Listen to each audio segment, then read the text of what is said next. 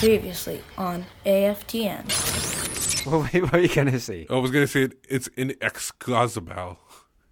it's the next Ah, Wait, did, did Steve just make fun of you? Uh, I'm just I'm just having a laugh. you know that Steve can't pronounce words very well.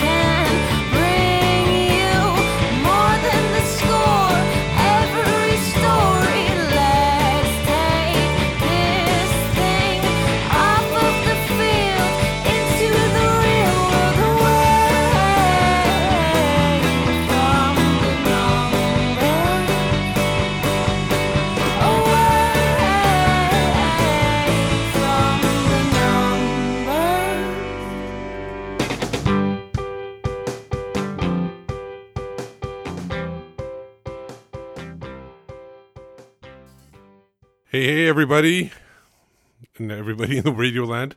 Uh, you're listening to the There's Still Time, the AFTN Soccer Show, broadcasting live from CITR FM studios at the University of British Columbia on the unceded Musqueam territory. If you're listening to us on the podcast, this is episode 304. My name is Steve Pander, I'm Zachary Adam Eisenheimer. and there is no Michael McCall. He is sick at home. I think he just wanted the night off. Could be, or he was sick because Scotland lost to Israel, and then they lost to Portugal. Could Yeah, be but that. those are common occurrences for Well, Israel. I wasn't, but it was in it was a away game. So Scotland losing to countries that Michael think they'll Michael thinks they'll beat. yeah, I think that happened. the country you cheer on, uh, it didn't do too well either this weekend. yeah, it's yeah. So it's no good for anybody. yeah. I guess I guess I'll just have. I guess their followers just have to live on the, the memories of of the two- 2014 World Cup. Yeah, um, we are going to be talking about quite a few things. There's no games this weekend um, that we uh, teams we normally talk about. Uh, the, the Whitecaps and most MLS was off uh, as well. But so, so we will get to them in a bit, and obviously we'll talk a little bit about Canada. Certain MLS team is still going to be staying in the city that they should be in. Yeah. uh, Columbus Crew, congratulations there. We'll talk about them in a bit. Even though they didn't play this week, they do have a big game coming up on Wednesday. The Vancouver Whitecaps For real. plus playing Sporting Kansas City. So, the big question is, where are they right now? Obviously, they're three points out, uh, behind both RSL and LA Galaxy, but they do have a game in hand. That game in hand comes on Wednesday. Yeah, it's uh, they sort of in terms of point and points, they sort of have things in their in their own hand. Uh, but they they kind of need to win out to like guarantee to guarantee a chance at, at Yeah. making qualifying for the playoff. If they tie, you said the, the tiebreaker is, I, is I- wins. I thought yeah, the tiebreakers wins, and I thought they were. I was always I thought they were good goals, in that, but goals I- differential, but I guess not, because they're not good well, at that. No, because they keep on changing things in Yeah. MLS. I mean, what what would be the fun if Steve if there was continuity to the rules Oh, in MLS? yeah, exactly. Keep us guessing. Exactly. But if RSL won twice, they'd be on 50 wins. If the Whitecaps won three times, they'd be on 15 wins. So then I think it goes to goal difference, which means the Whitecaps would not Not do well. not no. do well. But I thought that for that for sure they had. I even think at one point, uh, maybe a couple years ago, was goals four was the Oh, yeah. tiebreaker. Oh, no. so they And- have changed and even of though the clubs knew, they they told that they went public in the middle of the year. yeah, yeah, yeah. And I think that was the year the, the Whitecaps were not so g- great at scoring goals. yeah. It's, it seems like they always decide to maybe the Whatever's the whatever's a weak link. somebody's a um, a soothsayer out there that they know what's going to happen to the Whitecaps. It seems like. Um, they are coming off a World Cup break. Let's talk about that first. I think that's the biggest thing. World, world, you mean? Oh, well, international break. I mean, international I, was- break. I thought I missed something. Yeah, exactly. Uh, but but uh, the reason I bring the World Cup is because the, the when the World Cup break happened, they were going in on a six game unbeaten streak, and then the after the break, uh, although it was just two wins and four draws, still a six game unbeaten streak. They came back and lost four or five after the break. Um, then September international break, going into their six game unbeaten streak again. This time it's four wins, two draws. Come back and they go lose three straight is this what we're expecting when they come back? Because they are playing a tough team uh, with a depleted roster. Yeah, but there the other okay. Yeah, the, the history in this season does not look good. In Pre- previous, years, too, I know you. I know you love to talk about. Was it? Uh. Montreal and Vancouver. yeah, was that was that the Euro? Was that? Uh, no, no, that was a World Cup? World Cup break. Yeah. So was that 2014? Yeah. Yeah, that game was. I agree with you. Horrendous. That game was horrendous. Yeah, we are at such high hopes. that's my Alain Rochat when I when I go back into history and talk about something. Oh man, no, it. Uh, yeah, this year when you look at the coming back off those breaks, it has not been good news, and so you hope that this can buck the trend. There's also, as you mentioned, uh, a Whitecaps tradition of um, somehow not performing against uh, against sides that might be under strength or whatever. This time they are They they are lacking they are going to be lacking big time. The lineup is going to be really interesting uh, on on Wednesday evening. So uh, what? What are the cha- what are their chances with essentially missing six starters? One of the starters is there's a decent replacement for him, but other than that, six starters are missing. You got the three that have gone to Canada: Teibert, Davies, and Henry. You got Waston uh, with Costa Rica, Reyna with Peru, and Ghazal in Egypt. That's a tough six to lose. Oh, it's it's it's huge. Um, I mean, they they as terrible as the situation is, they caught a break with the whole Kei Kamara thing Yeah. with Sierra Leone. You know, And, and we'll talk about that. yeah, we'll talk about that later on in more more detail about the what's happened there.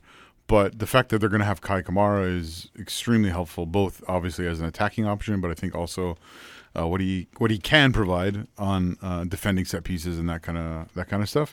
Um, do you want to talk? Can we talk about this? What we think the starting level will Oh be? yeah, sure. I think. Well, obviously, I think uh, Kamara up top. Kamara up top And, Make it, let's do the easy one and, first. and Marinovic at the back. yeah, so those the top and the bottom are easy. Yeah, I think that that's what they're what Craig Dalrymple is going to go with. I think at left back you'll see Brett Levis. Yeah. Uh, although Marcel is not with Canada either, so Yeah, it's either going to be one or the other, depending on who's doing one of the in Cana- training. one of the Canadians. Uh, As long as Levis not cramping up in training, he should yeah, be good to go. Well, because he came off at the like the, the death of the last Yeah. game, I think, right? Um, and then I think you see Jake Nerwinski at right back, no problem. Um, with obviously Franklin as uh, the other option there. In the it's the center backs where it looks That- like it's going to be it's an obvious choice. Aja and Mond. um, I have no problem with Mond. Like I said, Mond and Henry are kind of. I know a lot of people are like totally bashing Henry at this point. Mond is uh, at that same level, uh, and I think it's probably exceeding expectations this year. Um, Aja has. I can't remember the last time he started a game. Well, he was injured. He's he Yeah. come back from injury, right? Yeah, but even then, before that, he was he was eventually being replaced by Mond and Henry uh, in the starting line. Even when he wasn't injured, he, he was getting spot starts here and there. Yeah. Well, yeah, yeah, but there, like you said, there's no option, so it's got Yeah. it's got to be those two. Um, Central midfield. Central I- midfield, I I only three C. I I only see three is I- well, I- potential starters. I think I well, first off, I think Dalrymple will go continue with a four one four one, yeah, which is how what they've kind of been calling it. And so I think um, I think what's going to happen is uh, that one is going to be someone like Jordan Mutch. I, th- I could see Jordan Mutch very easily uh, going in at that role. yeah. I th- I definitely see that as well. Uh, they'll use his uh, distribution abilities to kind of be sort of deep lying playmaker. And then I think in front of him you'll see, I think Nico Mezquida for sure, and then I think you might- Felipe. Felipe, yeah. I think Felipe is the obvious choice, and Yeah. we'll talk about a little bit about uh, an article that Yeah. was written about him Yeah. a little bit later. Um, and then uh, I think that's the, and then on the sides is Techera and Shea. I know you, you would don't. you would think. You, I know you don't like Shea too much, but you really have no. Well, I, Emnis, I, I, I Brek apparently- Shea's- Brek Shea's a, wonderful individual. Oh, well, on the pitch, you don't like Oh. him. Um, Emnis, I think, is hurt again or something like that. He pulled something in training. I heard that on the radio. Um, so I, I don't know how much uh, chance he's going to have. Was he celebrating the Dutch victory at the week? Maybe. Uh, obviously, the uh, you, that, that's the starting. But do we have enough on the bench to make a difference, Are or are the guys coming back because they are playing on the Tuesday? Most of them are they going to be? Some of them going to be okay to start. I mean, uh, start on the bench at least, where they can provide something, maybe twenty minutes. I think a couple of years ago, wasn't there a big thing when like Giovinco was been with the Italian national team, and then he was like on the bench the next game for Toronto and came on as a sub or something crazy Yeah. like that. I you you could see that happening Because it is Toronto. It's not that like he's going across, No, you but, know, like- across the world. It, it may very well happen, and it could happen, and some similar type things have happened in desperate situations. The thing is, it's just not ideal. No, and look, uh, remember uh, it wasn't an international break, but Demare All Star game.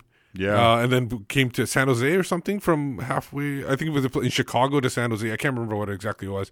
Um, and but okay, we got those three guys from Toronto, and then you got Waston, who's going to be playing in New Jersey. He didn't play actually in the first game against Mexico at all Right. zero minutes. Reyna played uh, nine minutes, five minutes plus four injury time um, in the first in his first match, and but they're playing USA in P- Hartford, I think. So again, same kind of area, Toronto, Hartford, um, The East Coast, East yeah. Coast, yeah. So it is possible for them to come back and maybe see sometime. Of course, you want to save him a little bit for this weekend game as well because you don't want to play him, start him for sure, and because you need him for the weekend against LAFC. Yeah, again, I would be surprised. Uh, I mean, there's a number of factors. One is the yeah, like you said, the weekend game. Uh, obviously, before that is the just the, the like the craziness of actually traveling and playing the next day, or traveling that morning and playing that night, or whatever. It might, it, it could be. I, I I would be surprised if they do that with more than one of them, and even then, I, I don't think it it it doesn't uh, it doesn't bode well, right? Like, and, and the other thing for me, as as someone who cares about the next, cha- uh, who has uh, maybe more invested in the next chapter of Alphonso Davies' career, like I really don't want to see him like, you know, make a make a quick trip back and then play some minutes and get hurt. Like that would be frustrating. Yeah, for sure. How many of these starters that we've put in that lineup are decent replacements? Although we talked about Mon for Henry, Aja for Waston, that's a definite downgrade, especially considering he hasn't played very Mutch. Um, the midfield is completely revamped. Who would play the holding midfield out of Mutch Mezquida? I think it's gonna be Mutch. Yeah, much. And then so so considering he, I don't think he plays too much there, or maybe uh, I guess he, I guess he's a suitable replacement for Ghazal. Not. I, let me put it this way: I've heard from some people at training this week that Yeah. that, that may have been a place that they've been trying him out. Okay. So I, th- I I think I think they may be getting ready to, to play him there. If if uh, Felipe, if he uh, gets to uh, to the first half quality, I think he he's a decent replacement for Teibert. Um, Mezquida, I think that is a downgrade from Reyna. I think Reyna is just more, a little bit more dynamic, although Mezquida can f- show flashes. And then on the wings, obviously Shea would be the downgrade, or Techera, whichever one you want to pick, is the downgrade for Davies. So there is a couple spots where they're not going to be as strong as they normally Yeah, would be. at least three, maybe four. Yeah, exactly. Even though they're missing six starters. Uh, we were going to have audio from um, uh, training, but I'm going to talk about one thing that we can discuss that Dalrymple talked about. Um, uh, the obviously all of them are the the, the, gist of the uh, audio was that they were all feeling good about still being in the in the uh, run for the playoffs, and they still have belief in each other. One thing was interesting that they said. Uh, Dalrymple said that he went to the team to talk about that four one four one Yeah. uh, um, to, to get, get their input, or so was it? Yeah, four one four one. Yeah, uh, to get their input and see what they want to do, and they're the ones that decide to go with this attacking style um, in formation, and he just kind of molded them in there. It- and even even Kamara then uh, uh, said that yeah he listened to us, he was able to put us in this position, and that's why uh, they were able to do not as well against LA because they were just starting it out, but they did really well against Toronto. Is that something that is a good sign for them to uh, getting the team together to for the manager to go to the team and when you're new guys seeing what they want to do and and not try to change too much. I mean, it's a, it's not the typical form of leadership from a coach, right? Uh, at a professional level. Um, however, like, what does Dalrymple have to lose? Nothing, right? Like he, he, uh, he's an interim person. There's no, there's no questions. I think being asked of will he be the next next coach? I Yeah, think yeah. even if he won five games and won a playoff game, like I don't think anyone would be like he's got to be the guy. No, I understand, but Right, but I was just saying it's a good sign that he's maybe for the stretch run that he, he kind of took their input in there. It's And yeah, it's, uh, but for him, it's it's uh It's it's a no lose. Yeah, it's a exactly. no it's a no lose situation, and so uh, I think yeah, uh, yeah, obviously did not work out in LA as you said, and but had the opposite effect in Toronto. So you know you'll see going forward. Again, for the players who've been in Vancouver for a while, it, we talked about it, I think last week. It, this is not a foreign thing for them. They played this a bunch last year. I think they've even played it a couple times this year. So it's this is not like this is not like they're playing three four three. Yeah. you know what I mean. Like it's not a the the adjustment is not drastic. Um, uh, we talked about Felipe before, uh, and he if he plays in the four one four one, he will be playing an advanced position. He was kind of doing that initially in the start of the season, but he get, he got dropped to the uh, a deeper you know midfielder role. Um, he the, he they, he talked to JJ Adams this week, and it was kind of a uh, interview that he showed his frustration definitely there. I'm just gonna uh, read a couple quotes uh, that he said in the article. Even when I played well and that was many times. People don't recognize it. They just want to criticize. For me it's not a problem because my stats from years in the league speak for themselves. If i had 200 if i have 200 or more starts in this league it's not because i'm lucky or they just gave it to me. I expect much more respect from people and the fans. I lead in almost every stat in this team and yet i hear i'm a bad player. Still people are criticizing but that's fine. That's football. Obviously a very frustration somebody that's really spends a lot of time on social media because I think that's where he's getting a lot of that criticism. Yeah, uh, this yeah, It's not a great thing, and, and Michael uh, did speak to Felipe. Yeah, ear- yeah, uh, yeah. I think well, about a month ago. I think it was. yeah. He, he's he's got that uh, uh, um, interview ready to go, but uh, on Felipe's um, uh, request, he's going to play it at the end of the year. Yeah. So I- like I, yeah, I was gonna say this is not like the fir- first time I've heard Yeah, Felipe kind of asserting uh, his his his views on on how his season has been, and like yeah, when you look at the statistic, it's hard. It's hard. yeah. There's some things you can't argue with. Right? Well, I'll lead it. I'll, I'll, tell you some of the stats, and they were in the article themselves. He leads the team in key passes per game uh, with 1.8. Uh, he's got more successful crosses or corners. Uh, uh, he's actually 11th in MLS with that. Um, he's uh, created 48 chances, which is uh, 12 more than Davies. Um, more touches and uh, passes in the final third uh, more successful po- passes in the opponent's half, uh, which is well again ahead of Davies, which is uh, 478 to 382. So those are pretty impressive stats. I think the problem is, is his defensive play was so, and but was he, he was put in the wrong position during that second half mid when I think Robbo was just trying to see what he can do to fix that defense. Yeah. So th- as we've talked about throughout this year, there have been issues where, uh, and, you know, they haven't the the cohesiveness of the of the back four, back six has not been there. It's like it has in previous years. So going from, you know, I think that you know not having Tim Parker uh, is a part of that. Uh, I think uh, switching uh, kind obviously it started last year, but switching and holding midfield was is a, is a really significant thing. Changing your, I know again it happened at the end of last year, but changing your keeper has had, I think, a long term uh, impact on that. And so you're right; they they tried a number of different things to uh, stop the the flow of goals. Yeah. and, and so yeah, Felipe got moved around. He got moved deeper because he does have some bite. Uh, I think one of his big problems was some of the sendings off. Sending he had two. Is it two sending off or just the one? I can't. I think he just had one. I- there's been so many sendings off. I think it was just in the championship, uh, the uh, sorry, the Voyageurs Cup. Uh, final, yeah. So I know But- that I- that was really that was and that was even that was controversial too because a lot of uh, it was 50-50 people thought it was a sending off people some people didn't I think. I, I know more people did now uh, after seeing the replay yeah, but yeah. uh, But I so I think some things like that kind of turn. I thought he got one other sending off. maybe I can't remember though Um, I'll check to see if Michael there's sends there's, any there's two or three guys who've had you know had multiple sendings off this year. Um, oh uh, by the way uh, Michael just mentioned that the uh, it's most wins as the first tiebreaker yeah, um and, and then, they'd be tied if they both won out. then goal differential then goals for Yeah. No, I, I, I, I, feel for him too, and this is one of the reasons why coaches, people, you know, like Robbo and other coaches, will tell you like, you can't, you can't r- read the press. yeah You can't read forums. You can't read Twitter. Now I know it's hard on Twitter when people at you. I know that's the problem That's that's that's the hard thing. But like as a professional footballer, people are gonna love you one day and hate you the next. That's kind of like how sports works, for better or for worse. And I think, uh, you know, I think even in a even in a even a continent where football's not the predominant thing, there are enough passionate people about it that you'll hear a lot of negative things when things don't go well, and you'll hear you know some good things when things when things do go well.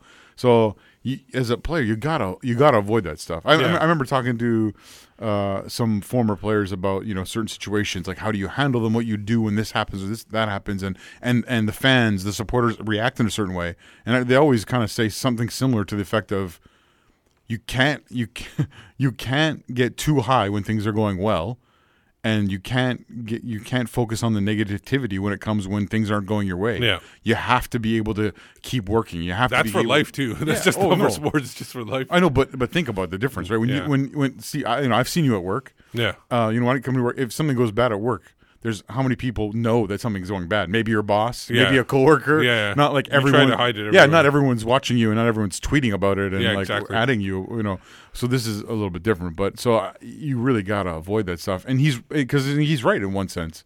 When you look at the stats, his stats, uh, you know, on this team, which some would argue, you know, has not been a good team overall. His stats in terms of a number of those offensive categories that you mentioned are, you know, he's leading the way. Yeah. And and you got to remember in this last spell, both the good moments and the bad moments, he has not played a, a significant amount in the last what is it five six games. Yeah. It's been a while since he since he's been benched. So that, that's one thing is you you hope going into this because I've seen it like.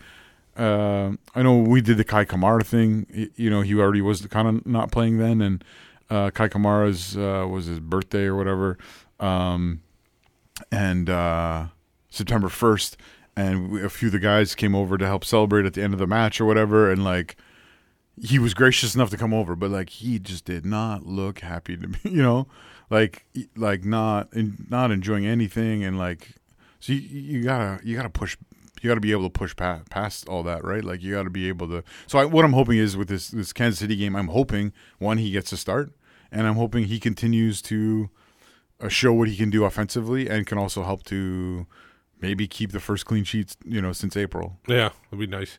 Um, uh, let's talk about their opponents a little bit. Uh, we're gonna do a quick. We're not the preview show, so we're not. We didn't do too much research into this. Um, but obviously, Sporting Kansas City. They played them one year, time earlier this year. It was a debacle, six nothing Yeah, let's not loss. let's not talk about that. two uh, two red cards. Uh, it was uh, Juarez And and, Reyna. Reyna. Yeah, in the 40th minute, they were already down three nothing at that point, so they weren't coming back from that at that point. Um, uh, Sporting Kansas City currently sits at third in the West, four points behind FC Dallas. Uh, they have a game in hand on both Dallas and LAFC, who is sitting second.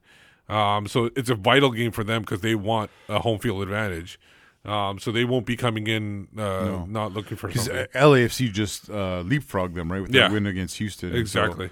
yeah. Um, they're they're missing three players of their own uh, for through the international break. I don't I, I don't know how many of them are going to come back. Johnny Russell, uh, his last game with Scotland was Sunday, but he didn't play any minutes. Um, uh, Franklin Gutierrez, who's I think was Chile, he's a Chilean, right? I believe so. Um, he he didn't play against Peru. Um, we'll see. he's got a game on Tuesday, so he probably won't be available. Um, and then Krisztian Nemeth, uh, who's with Hungary.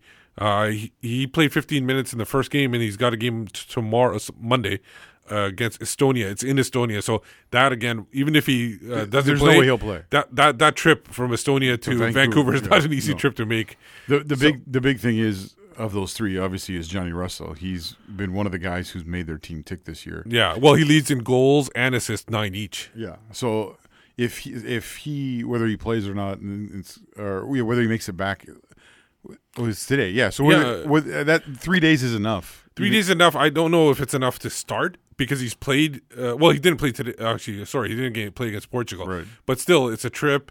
Maybe he starts on the He bench. could have been the difference maker against Yeah. Portugal. Oh, that's true. But no, uh, regardless, obviously Michael hopes he'll be in the stadium so Yeah. he can talk to him. But I, I, I, if you're Vancouver, you you hope he doesn't play. yeah, and uh, previous to the international break, they were on a three-game winless streak, two draws and a loss.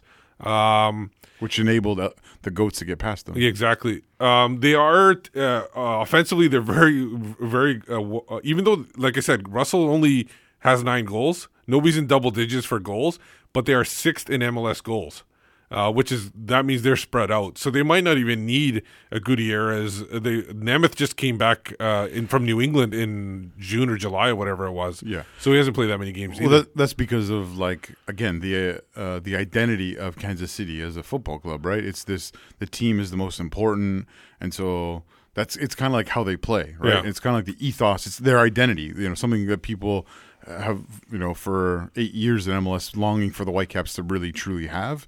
San, uh, Kansas City has that, yeah. and so That's something that Vancouver needs. Totally. And so they're not totally reliant or dependent on uh, individuals have you know playing out of their skin uh, because of how they've the the the culture and the identity they fostered there. And so he will be a loss, obviously.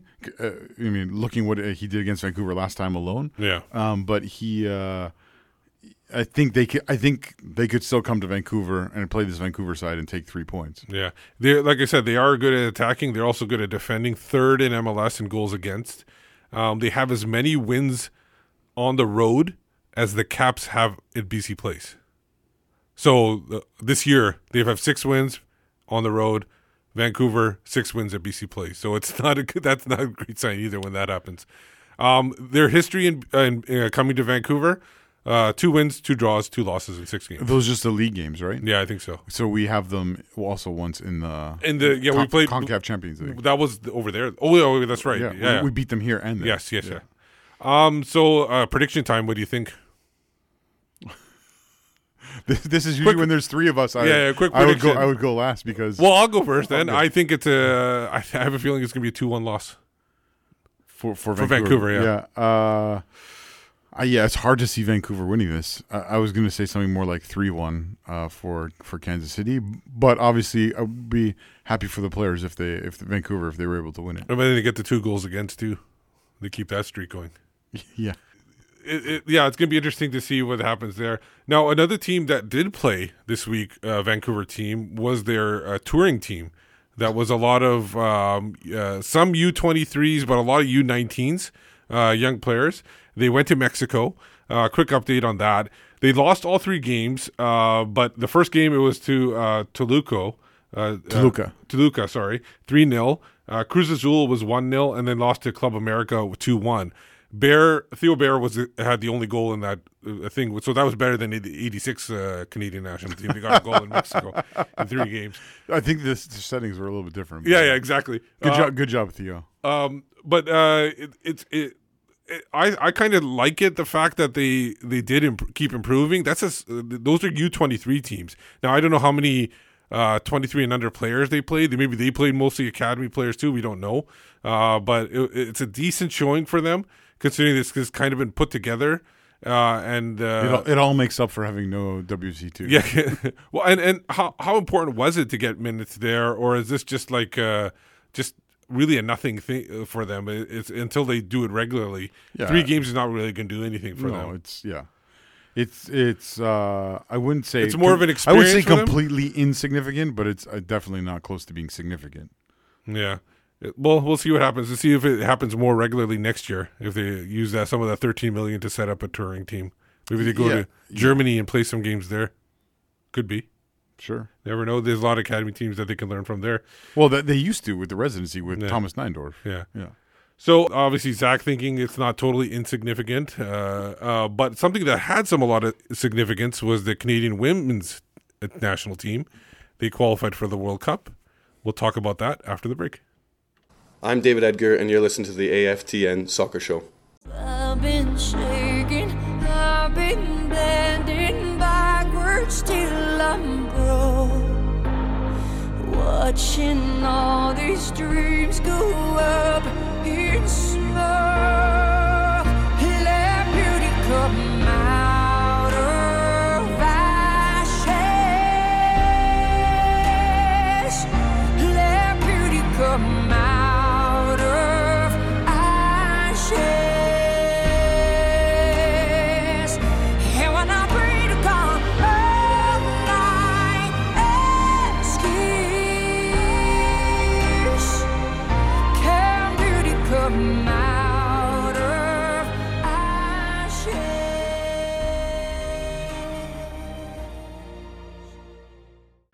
Welcome back. Uh, that was a little Celine Dion for uh, it's for uh, Ashes from Deadpool 2 soundtrack. Um, uh, obviously, they love Celine Dion, and I thought it'd play something for them. Ex- explain that more th- than just saying they love Celine Dion. Well, they, they sing it all the time Right, before okay. they Who? Who? Uh, the Canadian women's national Yes. team. We talked about it before. No, I People know, are still but- tuned in. Oh no, but I, it's been a long time. I, yeah, the the players in the past, especially with Karina LeBlanc, used Oh, to yeah. always do like I'm sure they still do it. videos of them of them singing or lip syncing Yeah. or whatever. So yeah, so uh, again, a dominating performance today. Uh, although it was mostly in the second half, uh, they beat Panama in the semifinals seven nothing.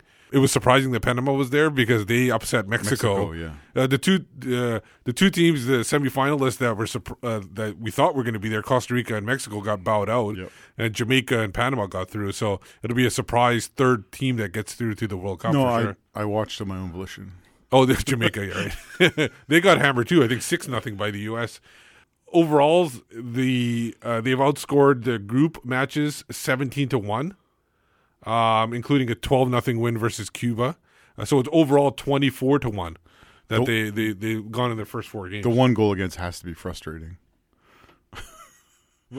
Oh, against they they, they mentioned that. Yeah. uh, I think Diana Matheson mentioned that Yeah. uh, when in the post game that they were upset about that. They were also not too pleased with the way the first half went today. No. Um, after C- Christine Sinclair, who got two goals today, I think she's eight off. Yeah. uh, Eight to go. eight to go. Um, she- after she scored that first goal, she was giving a death glare. It was a very frightening look she had. Uh, second goal when she scored, she was much happier at that point. Yeah. So uh, it was good to see there. Um, they're going to play. I really wish she had not come off. I really wish she'd stayed on.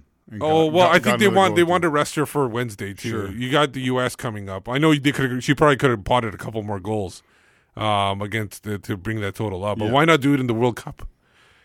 Do you think she can do it? Yeah, so- she can have it set up for the World Cup. Totally, she could. But at the same time, like, you know, fitness and health, these are not like givens when you're a professional athlete, right? And like, I really wish she scored a few, at least a few more in these uh, in these games. Passed a little less, scored a little bit more. Yeah, as they mentioned on the broadcast, uh, they have in every Concacaf uh, championship. I think they've reached the final. The Everyone on- they the participated. Yeah. Yeah. Um, how important is they're going to be playing the U.S. How important is it them for to beat the U.S. and get that that you know after I think I don't know how long it's been since they beat. I was going to say, do you know how long it's been? no? I don't know. My understanding is it has been literally 15 years. Yeah. It's been since 2003 since they've been in the U.S. So the, how important it is to get that one win and really, you know, is it more important now or is it more important closer to the World Cup? Maybe they play them in 2018, uh, 2019 when it gets a little bit on the run. Again, I think you can't go wrong with uh, turning a new tide. Yeah. with uh, you know changing your mentality or not changing your mentality but uh, getting a morale boost from beating someone you haven't beaten in so long so literally um, most if not all these players have never been a part of a side that beat the us i think maybe one or two of the older uh, players may have like uh, sinclair and matheson but um, i think it would be a very positive even though yeah winning this tournament is not super sorry as prestigious because you've already qualified um, but uh, I, it can't. Let me put this way: it cannot hurt. Oh, for sure. No, it definitely won't hurt. Um, although it might piss off the Americans enough that, um, the you know they might they might really get revved up for the World Cup, and I don't want that. I'd rather. Yeah, but you're not guaranteed to play them in the World. Cup. Oh, Cup. that's true. Yeah, good point. And we well, and there's probably not a chance that we're gonna have a Norwegian referee too at that time. yes, true. Yeah. The good. The, one of the things I do like is that for the most part, Canada and the U.S. have stopped playing each other in friendlies. I like Yeah. that Yeah. because they, they're going to play enough competitively in tournaments like this. So I think it's it's been good. It's been an, I can't remember how many years now, but And it's good to get different opponents, Yeah. uh, as well. So you're, you're- not playing you're- the same uh, the style all the time. You get a you get a glimpse of other totally, styles you're going to play every what two years probably in in the in the Concacaf thing. well in, in Concacaf qualifying for the uh, the World Cup and then Concacaf qualifying for Olympics. Olympics. So Yeah. those are big enough matches. Um, one guy who is uh, pretty pretty uh, um, obsessed with beating the U.S. Um, is John Herdman. Um, he wasn't able to do it with the women's national team. He's gonna. He's now he's with the men's national team.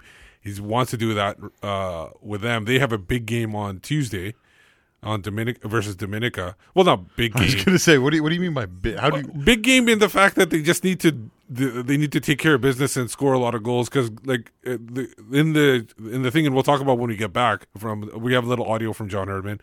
It, it the the Nations League uh, there is qualification ramifications and they need to rack up goals and points and stuff like that because it's a big logjam up top. So uh, we'll discuss that when we get back. But first, uh, John Herdman of the Canadian men's national team. What's your view on the Nations League, John? And and how do you think, if at all, it'll make things more competitive in CONCACAF? Look, I, I- I've said this all along. It has some, some real pros to and there's cons to it. It's like anything. There's, real pros and cons. Pros are that we get a chance to, to go to places like St. Kitts um, wi- within this this period of time and start uh, look at building that resilience training in environments that haven't normally favoured Canada.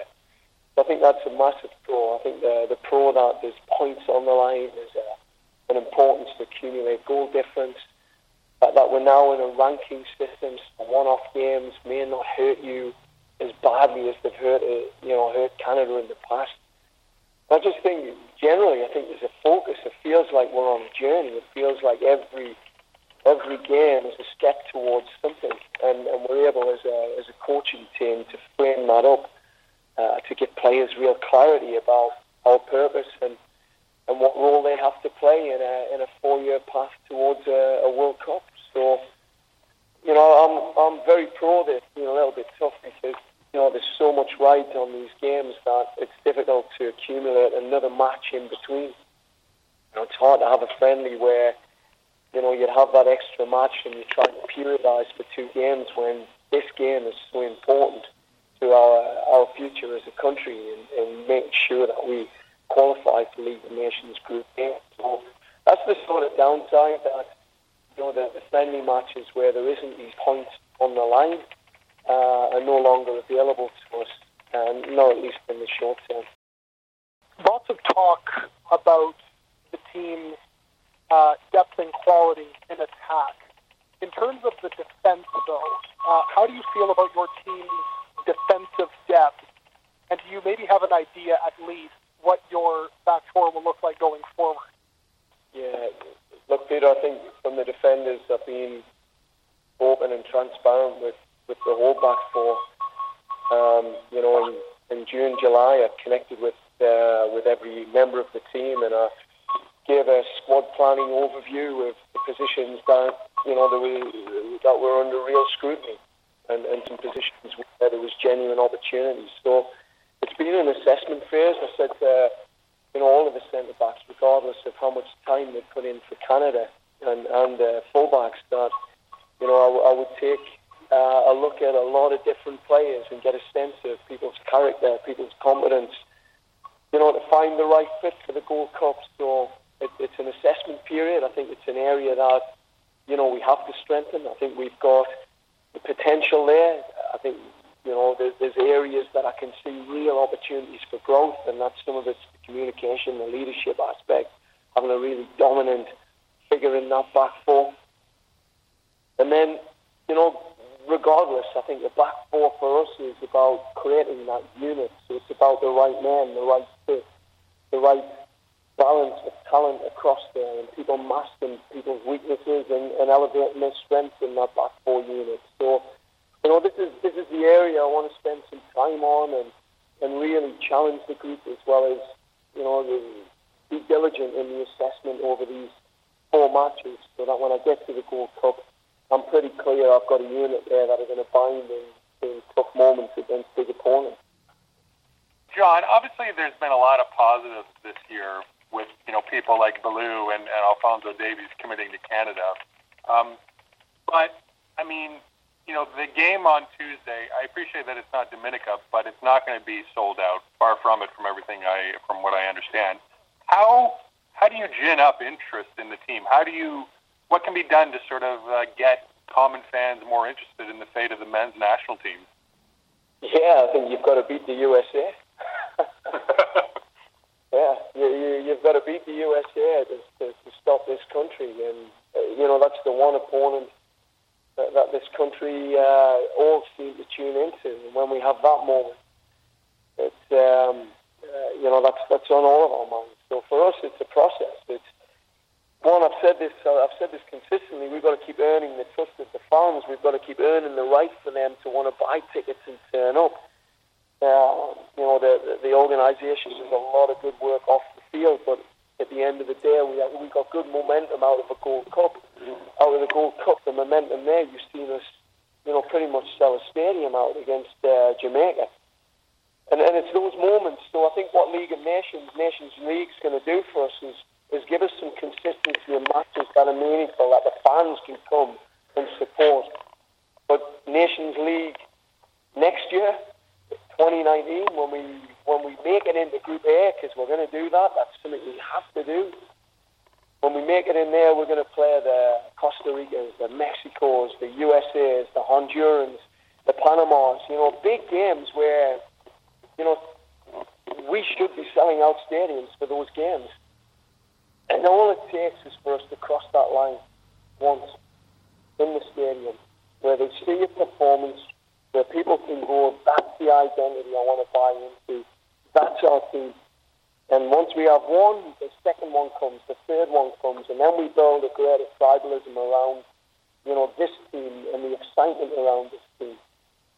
So I think it's, I think it's a time thing, John. I, I don't think we can uh, expect fans just to drop and jump on board because we've got some new faces here.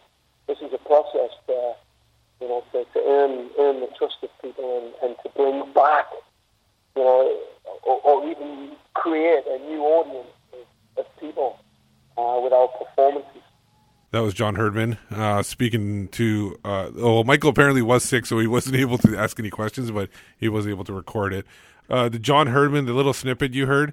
Um, you, you check your if you're uh, signed Oh, up yeah. to the Extra Time podcast. You that has been sent out, so it's a full 24 minute uh, interview uh, conference call, and you can check that out and get all the information there. So check your inboxes Thank, there. thanks for supporting the show in that way. Yeah, for sure. But what are your thoughts there of him talking about beating the U.S. and uh, then eventually went on to the Mexico's, Hon- uh, Honduras, Honduras, and Costa Ricas and those kind of teams? Yeah. How important is that? Well, I think he's. I think that would be something that would be significant. Canada beating the U.S. I think also Canada, uh, obviously, you know, getting to the final round of World Cup qualifying will be massive, and Yeah. making the World Cup and hosting. it, Those are all play things, but I think he's right. I think. Uh, I think beating the U.S. At the, on the men's side would be uh, as a significant step, as it is, as it was a is a significant thing for the women Yeah. um, as well.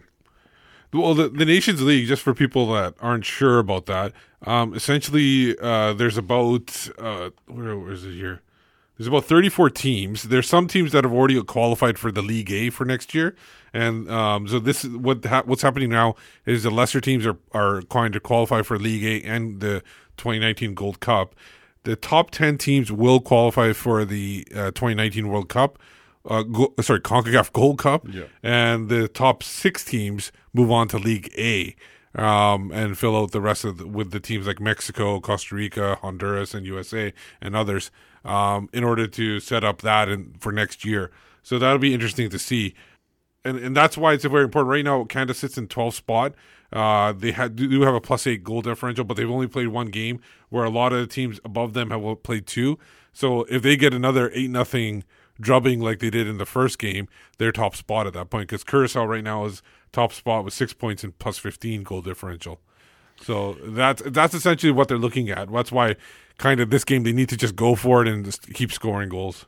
You sort of j- jokingly said that um, this is a big game for Canada against Dominica. Yeah. but like there, there is, yeah, there is some real importance to this game. Like, Yeah. uh, like you well, said, capping tabla. Well, no, okay. I was yeah, I was going to get to that, but Yeah. no, you're right. In terms of this, the whole Nations League thing, it's big, and so I know for some people it's frustrating to see games like this, like yeah, 8, 11, 12 nil, whatever. It's frustrating, but right now this is how things are set up, and they have to they have to They do have it. to do their job. yeah, they got to go do it. They can't do it half-assed and we just win two, three, nothing. That's not going to work. It's also big for the captain players, like you talked about Tabla, maybe Boosty. Yeah. but it's also significant. It's been so long since Atiba's played for Canada. yeah, And T- Atiba has never played with a number of these young players. and he can be a big influence on that Oh. for sure. He could be a huge influence. Forget about the off the field stuff. The on the field in this game, having a Atiba and his presence and his experience and his abilities could ha- this like this could be a very special night. And it's and it's not going to last long either because he did announce today that Yes. the 2019 Gro- Gold Cup will be his last uh, with Canada, last appearances That's with right. Canada. So So, he- his his games like you know he's on the clock for the number of and he's doing so much for the Uh, CPL too, uh, which with has been promotional. Very nice. Yeah, Yes, yeah, it's been very nice to do that. So uh, yeah, they got to take advantage of that. Hopefully, like now, like with, with that announcement, it's like now this Gold Cup carries extra special kind of opportunity, right? To Yeah. send him off. If they could send him off with a victory in the Gold Cup, Like how amazing would or you would get back be? to the finals or something. In the in that two thousand was it two thousand seven? Uh, what It was a semifinal against the US. semifinal? Yeah, that's right. You mean Which they should have won. the offside with Yeah. his, his look, the Yeah. famous face. Yeah, no, they. uh Yeah, they, I mean they needed to get back to the final, too, but imagine if they could win it, send Yeah. Atiba off with a, with a win. But yeah, I just want to see him in the midfield, running, controlling, setting setting the pace, the tempo of the match in the midfield. Yeah. with yeah, with Pierre, whatever, whoever else is there with him. Eh, But with these attacking options, man. Yeah. with Arfield, with He never with, had that before. yeah, with Davies, Tabla, Larin, Yeah. uh, Hoilett, like there, like there's so much exciting potential there, right? Like, Well, let's let's talk about who we think is going to start, what kind of formation they're going to have, because they had a kind of uh, they had a four three four four three three. yeah, but, that morphed, kind of morphed, morphed into, a, two five three. Yeah. Um, they had basically wingers playing fullbacks on uh, Davies and Liam Millar last game. Um, uh, and they You got think even, they'll be able to afford that this game? uh, well, they might. They've only brought two fullbacks in, uh, Ashton Morgan and then the kid from uh, France, uh, Well, Zachary Brault-Guillard or whatever. Zachary, yeah, just call him Zachary. Zach. Um, so uh, those two are the only fullbacks. I don't know if they're going to go. They might even start Hutchinson at right back. No, Who knows? No, I'm just saying, who knows? No, no, You- not- you never That's not happening, dude. They didn't. They didn't bring a Tiba. Yeah, I know, but back. But I think he's he he be if they told asked him to do it, he'd probably do it. Um, but oh, I think he would, but I yeah. I think Cavalier. Maybe maybe that's why he's announced he's ret- I'm joking. I'm joking. this this is this is who I got starting right now. Yeah. Um, and I'm I'm doing this uh, uh, with a Whitecaps bias in mind too. Uh, I got Cavallini up top with Hoy- Ahead of Larin. Okay. Yeah, I think so. He's just scored for Mex- in Mexico again, or go- he keeps. Uh, oh, I think he plays for Puebla. Yeah. Am I yeah. mistaken? Okay. Yeah, he's, You know, Brek. he's Brek scored- oh, okay. Yeah, he scored again this year week. Uh, so he, he's on a he's on form. Um, and then behind him, I got Hoilett, Osorio, and Arfield. Hoilett Osorio. And Arfield. Oh, sorry, I'm, I'm thinking four three three. Uh, it'll be Hoilett and Arfield with Cav- Cavallini.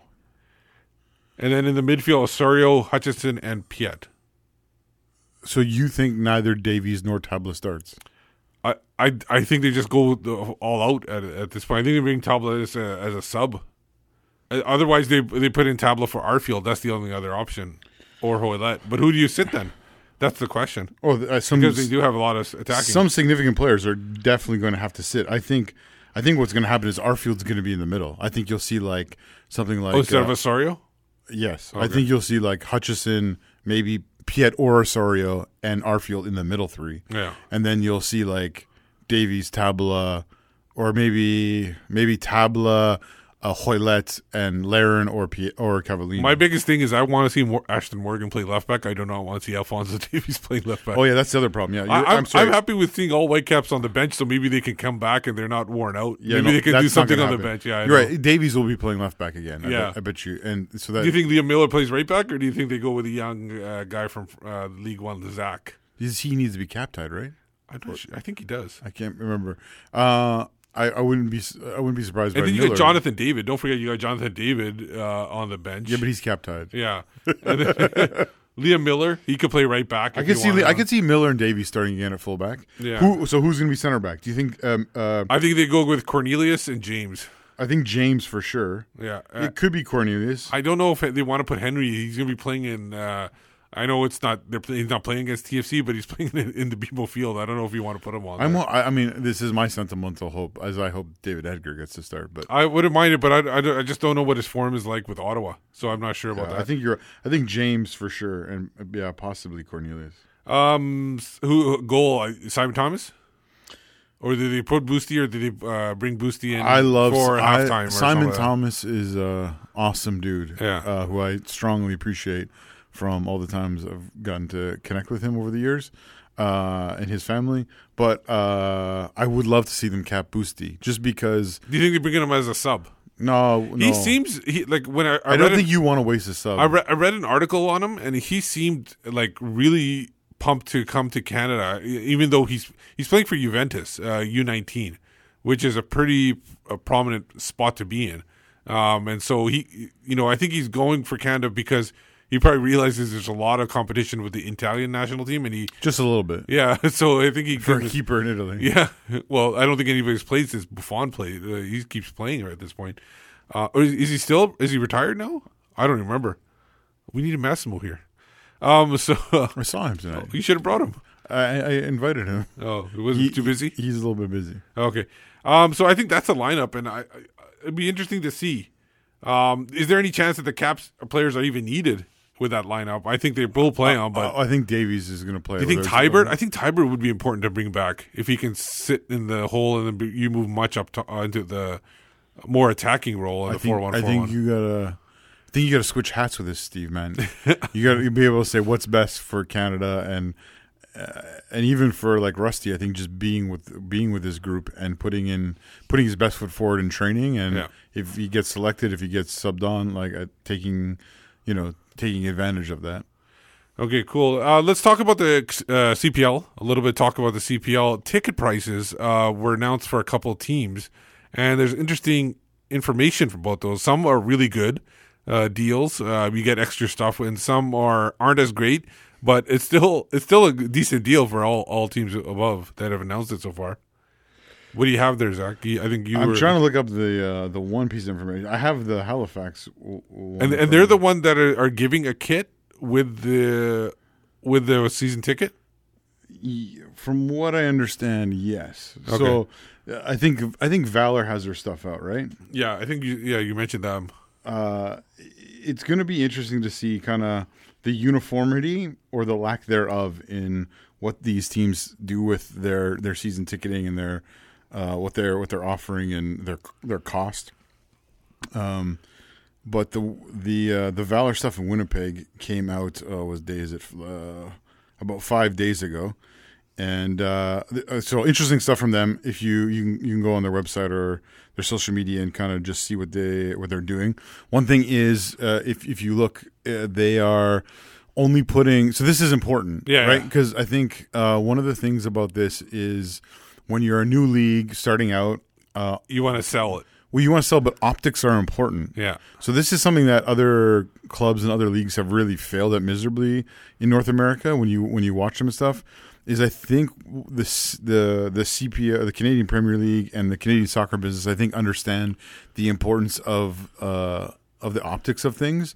And so what Winnipeg is doing is they're saying, okay, we know we're not going to sell out our uh, our pigskin stadium uh, to start with in the CPL. So let's put all the people in in together in, in kind of one part of the stadium, and uh, they're choosing to put the people on the side of the stadium that where the cameras are going to be facing. So unlike when you watch, for so example- basically, opposite of the hard camera. yeah, That's op- what they call it. yeah. Uh, so basically, the opposite. It happens in wrestling too, because they always seat everybody on that side, and the, the other side is completely empty. There, there's a there's a reference wrestling Reference of the week. for the evening. Yeah. Uh, Well, there'll be another one later on. Oh, okay. But look, the opposite of what Ottawa has done. So sometimes when you watch Ottawa, you're like, "Where is everyone?" And they'll announce like five thousand people or something. You're like, "There's no way there's anyone." It's because they're all on On the the side, side. So yeah. this league has understood the significance that you had to. So if you look at what Valor's doing, they're putting all the people on the one side of their stadium. Uh, their lowest uh, ticket price is, uh, I think, two twenty. I want to say two twenty five Yeah, for a season. for a season. There, I also have some youth pricing. They have some youth pricing that's a little bit lower, I think. Uh, but basically, uh, two twenty five uh, for a season in their supporter section Yeah. and the family section, and things go up to the Pinnacle Club. I'm not sure exactly what the Pinnacle Club is. Well, I'm assuming it's it- the same thing. Like you get uh, a seat side service and stuff like that. Well, yeah. Anyways, it's five eighty five for the year. Yeah. It says their loge their loge seats uh, are sold out, which Oh. that's That's not bad. That's not bad. Now, Winnipeg, um, Winnipeg, Valor is uh, one of the things about them is that so they're owned by the what do you call them? The Blue Bombers, the Winnipeg Blue Bombers, uh, Pigskin uh, Canadian Football Club. So one of the things about that is uh, is that it's a community entity or whatever. So it's a different kind of setup there, where they can't uh, the things they can do and the things they can't do are a little bit uh, different than in other situations uh, within the CFL, but in this case within the Canadian Premier League, and um, so it's kind of um, it's kind of interesting to see uh, one of the things that's different for them when you look at the Halifax. So the Halifax stuff has uh, also come out. Uh, their uh, I think their cheapest seats uh, are I want to say one ninety nine in um, the youth section. Uh, yeah, one ninety nine in the youth section, two forty nine in what they call the White Wave, which I think is where their supporters are going to be if I'm reading this rightly. Uh, no, they're one ninety nine in the supporter section as well. The kitchen, the kitchen. That's gonna be. I gotta ask some guys about that. We'll Um, but but that. the interesting thing about about uh, the Halifax thing is there's this included. Uh, for the member ben- benefits. So if you become Yeah. a member of their club, Yeah. Uh, they got some discounts. They got some guaranteed lowest prices, monthly payment plan, exclusive member events. But the kicker is this. So remember, you're paying at the, if you're support, in the supporter section. It sounds like hundred and ninety nine dollars for fifteen games for the year. Yeah. Okay, And then you get and then you get an authentic Macron game jersey with every seat purchased, valued at one hundred and twenty dollars. $120, but it's obviously not costing them that much. No, but that's what you. That's what a normal person would have to pay with no discount. Yes. At, at, so that uh, that's Significant. significant. Yeah. And so what I'm hearing, uh, and that's what, like, I guarantee you that jer- kit is probably costing them maybe $40. Well, it doesn't matter what. The, doesn't no, matter. but I'm just I'm just saying. But but giving that at uh, the you, you give the retail value, and and people are going to flock to that because they're going to see value in that. So that that's a impressive thing. I'm not knocking it. I'm just saying for them it's not costing them that much to do that, and they're they're creating buzz to get people to buy tickets. Totally. And I'm uh, sorry. I see. I was just looking at it from the supporter fan kind of perspective Yeah. of like, that's that's an incredible, Oh. incredible deal. Incredible value. How could you not want to be a part of that? Yeah. Right. Like it's like paying. I have a feeling Michael is going to buy a season ticket. you might get a season ticket in. Halifax. Yeah, Yeah. it's 100, 120 bucks for your kit Yeah. and eighty dollars for your season ticket. Like Yeah. it's crazy. It's crazy. So the, But then those guys will buy a lot of beer. They'll make up for that. sure, sure, I guess. yeah. But the crazy thing is, so you see this in Halifax, but not in Winnipeg, and so uh, it's interesting to see that, that that's not a uniform thing, especially because the league, um, the league, it, it's a league deal with Macron with Macron, uh, and so it's kind of. I don't see the, the Valor people saying, "Oh yeah, we're going to add this because Halifax is," but um, oh, what my guess is and what I'm sort of hearing rumblings of is that you'll see some clubs in the CPL do this, but you won't see all of them. And so that's going to be a little bit awkward, uh, I think, going forward. If you're in one of those communities where it doesn't have it and you're looking or you're playing against people and they all have this kit included. It's kind of like an, M- in MLS. In Yeah. you know when you look at you get your season ticket package and you're like, It's a box of stuff. it's a, a box of nothing, and then you go on the internet and you're just like, oh, Oh, they're giving away scarves and shirts and all this other stuff all around. It it, it it it creates a little bit of difficulty in your own own culture. So it's it's a little bit surprising that this is not like a league wide initiative, Yeah. and maybe you're showing one of the one of the one of the levels of differentiation within within uh, the the ownership groups itself. Now, if you don't know, it's important. It's important to know that um, Halifax is at least in part owned by Bob Young, who Yeah. also owns um, the Tiger Cats. who also owns Forge FC. Oh right, right, right. Sorry, yeah. So so if they're doing this in Halifax, you got to see this happening in Hamilton oh, for sure. but he's also that's one of the more wealthy owners where you have this community run thing in, in, in Winnipeg that's not doing this. So Yeah. there's going to be some interesting dynamics as that plays out and as obviously the league continues to grow. For sure. And then uh, obviously after the break, we're going to be talking about a team that now can sell season ticket packages that w- which they didn't think they were going to next year, uh, the Columbus Crew. So after the break, we talk about the Save the Crew and how and the success they brought to the Columbus area. Hello, it's Kei Kamara, and you're listening to the AFTN Soccer Show.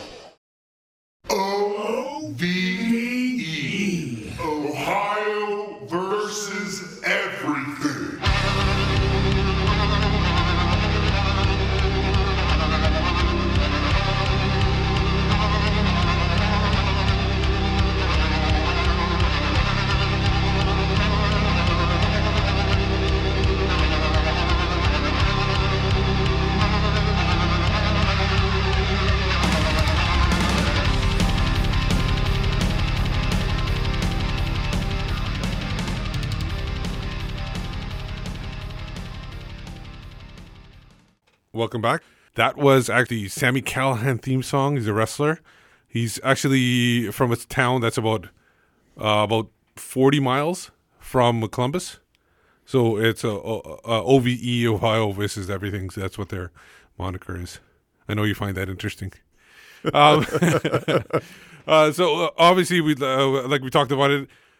The Columbus Crew look like they are being brought back. Uh, what looked like it was not going to happen. It's not uh, official yet, but it looks like it's a sure thing based on other stuff as well. It's being bought by an ownership group that's led by Jimmy Haslam. He currently owns the NFL Cleveland Browns. So he Uh, knows about winning. No, he doesn't. so you know a little bit about that, that with that joke. Um, so and I think I have a feeling he's the money guy, and I think there's other minority owners that are actually going to run the day to day operations. It seems like there, I I can't remember the name of the person, but there's somebody that was also mentioned, and I and I th- it seems like they would be the day to day, and he would be the money guy with the majority stakeholder. Well, maybe owning the crew will help his pigskin team do better because they uh, crew have actually won some stuff. Yeah, it could be. First of all, how surprised are you that this happened? Were you shocked when the when the announcement came on Twitter? I, I the first time I saw it was on Twitter. Yeah, it's, uh, yeah, it's a friend's message. Yeah, I was. Uh, I, honestly, I'm I'm a little bit surprised because basically uh, one of the most frustrating things in all of this is it it feels like MLS desire all along has been for a certain outcome with this. Yeah. starting with uh, allowing the sale or, or or whatever involvement they have in in the sale going through. Uh, Precourt, it seems, ha- came in with this plan. Like he, it was, it It was, was like- already in motion, Yeah, it was like he, it was like he was trying to live out the the movie Major League. Yeah. right. And, and, you know, and so uh, come in buy this buy this uh, uh, this team at a, at a lower pla- a lower price. Uh, allow them to depreciate so you can move them make it easier to move them to a different community. And so uh, i am a little surprised because it feels like behind the scenes mls knew this is what he wanted to do and we're happy for it to happen. And, and so uh, I'm, I'm surprised in that in that sense. However uh, in the other in one respect i'm not surprised because for, in my opinion football clubs and, and really sporting uh, teams in general Yeah. but especially football clubs are are nothing without people who are passionate about them.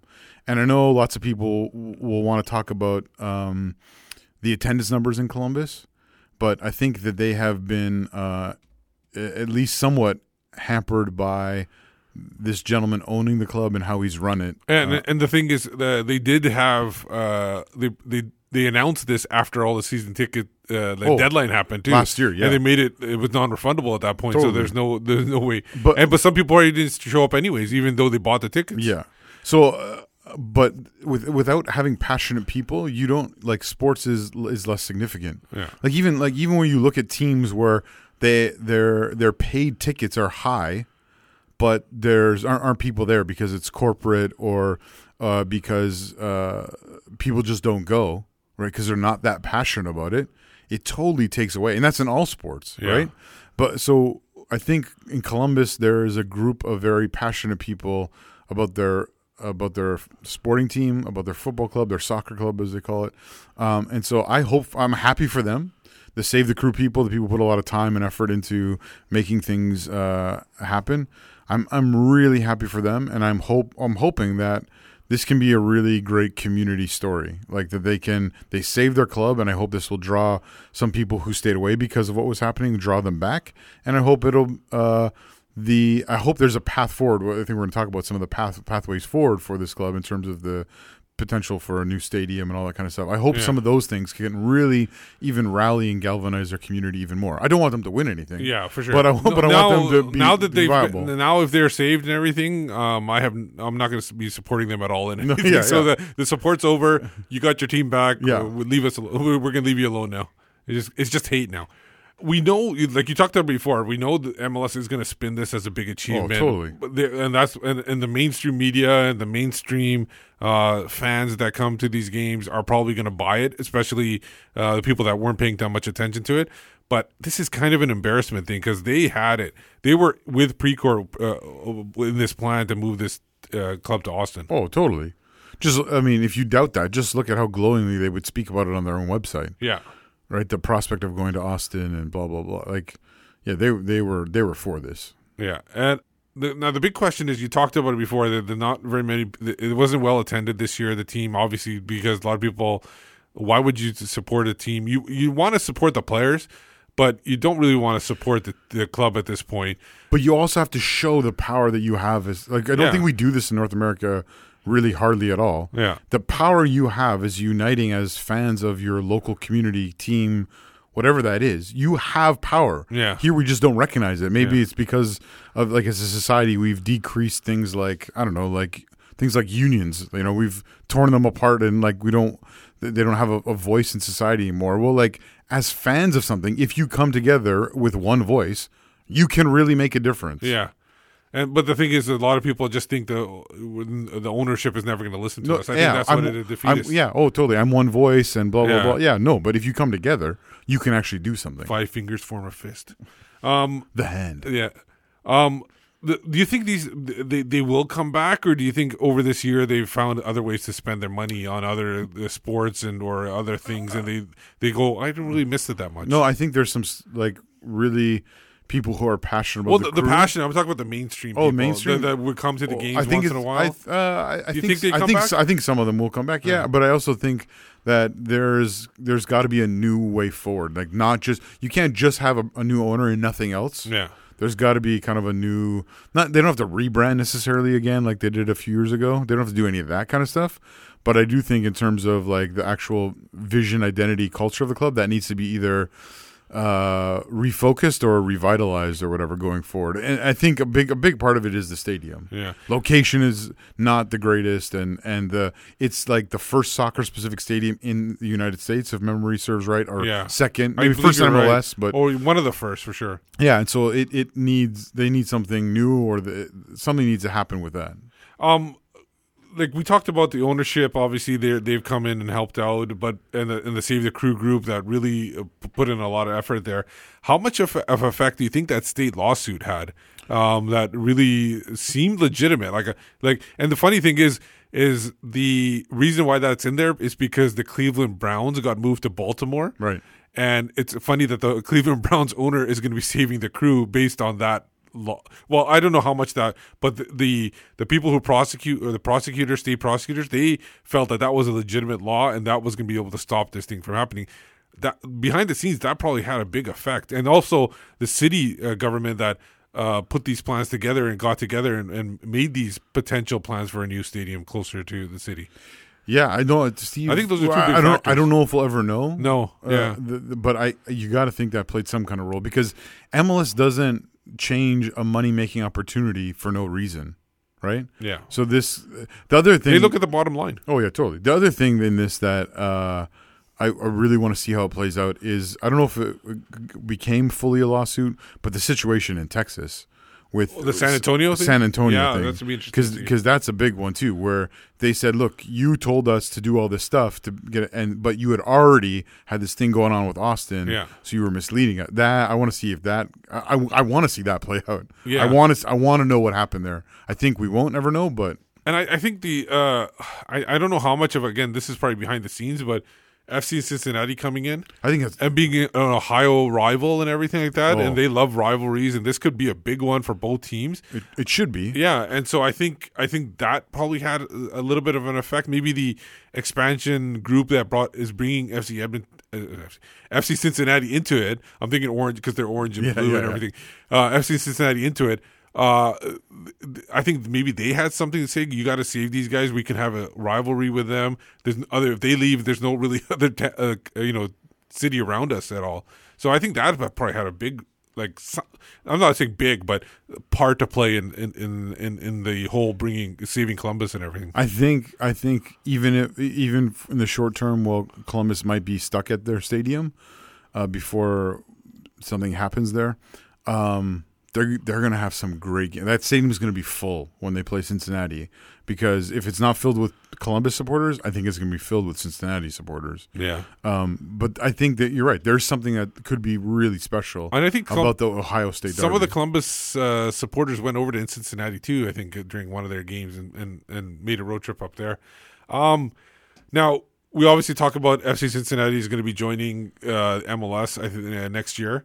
Um, another team that now it looks like they are joining is Austin as an expansion club. There was a statement uh, from the Precourt Sports Ventures, uh, PSV uh, for short, uh, on October 12th. So that's about three days ago. That's when the whole Columbus thing broke. So the the, the statement is uh, with the recent news of a possible investor group stepping into Columbus, Austin FC is on verge of becoming the first major league sports franchise in the history of Austin. Uh, PSV has made a remarkable process progress in Austin, and you know made an agreement the city with the city, which is finalized.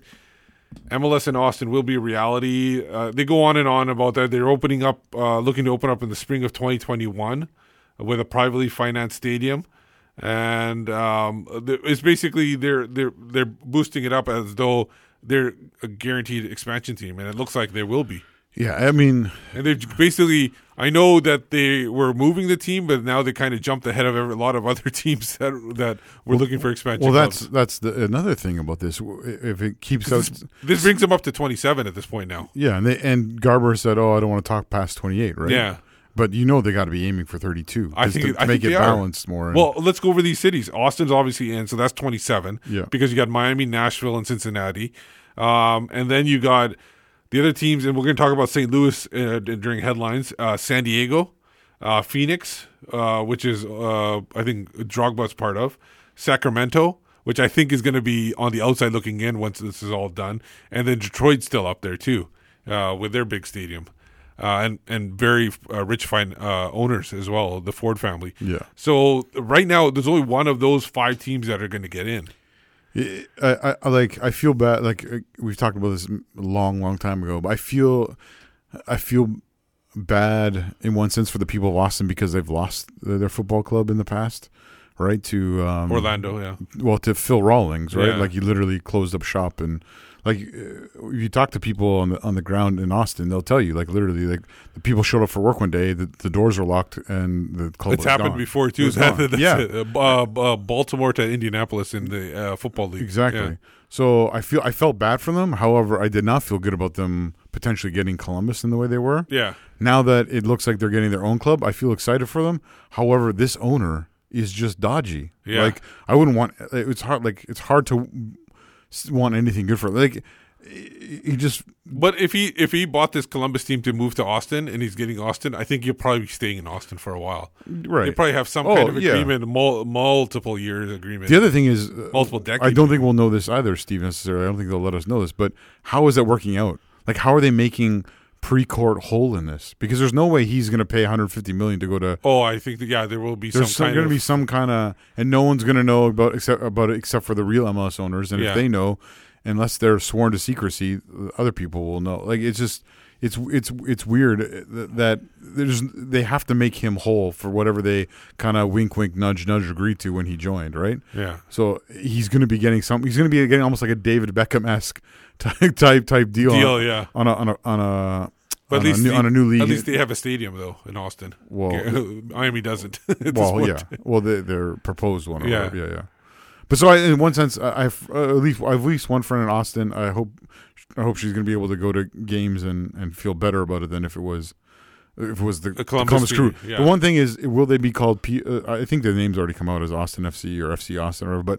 But uh, or the one the one What- logo. what- why would they call him PSV Austin? PSV Austin in Yeah. red and white stripes. Yeah, I don't know. that would be very uh, very MLS. Yeah.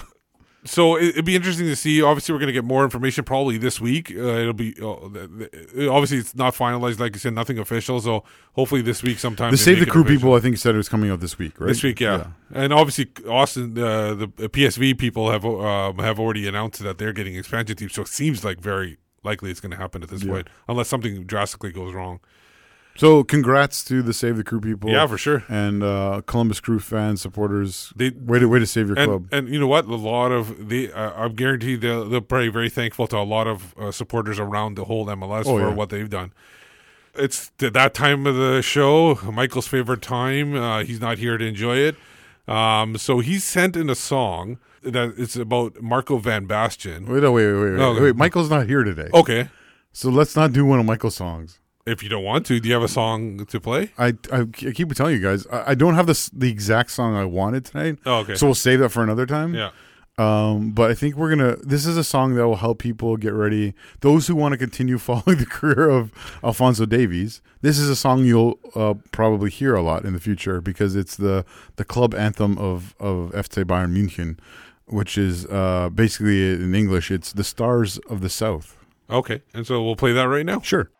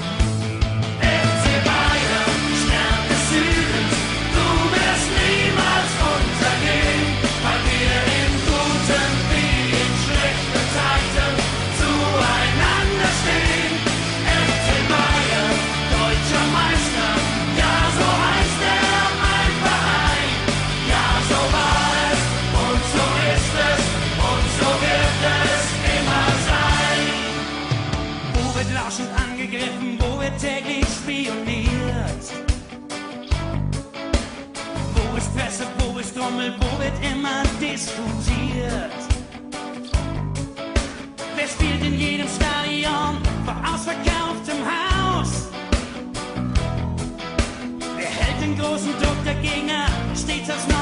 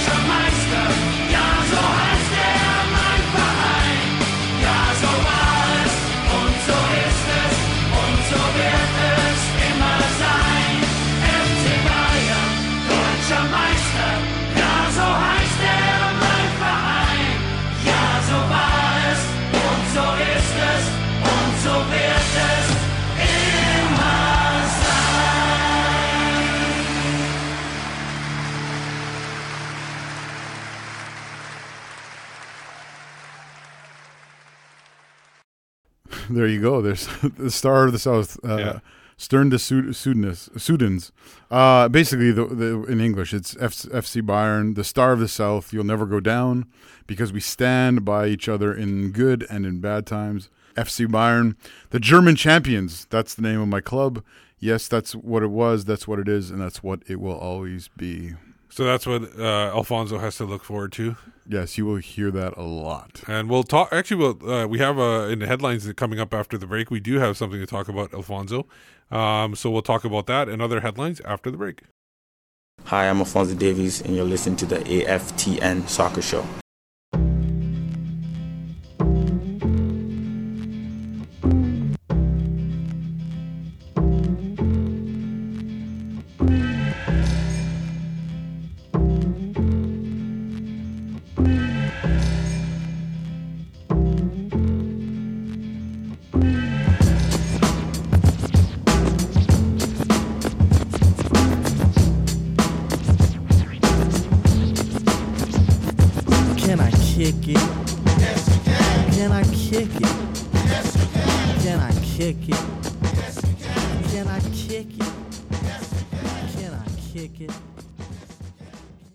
Can we kick it, Zach? Yes, we can. We're back for our final part. Obviously, it's a it's a good week for me because uh, somebody came back. Um, I missed him a lot. Bill Curry back from his vacation, and he was able to provide some headlines. BC Soccer Web headlines. Oh, sorry, headlines brought to you by BC Soccer Web, uh, where you get all your international, national, and local news.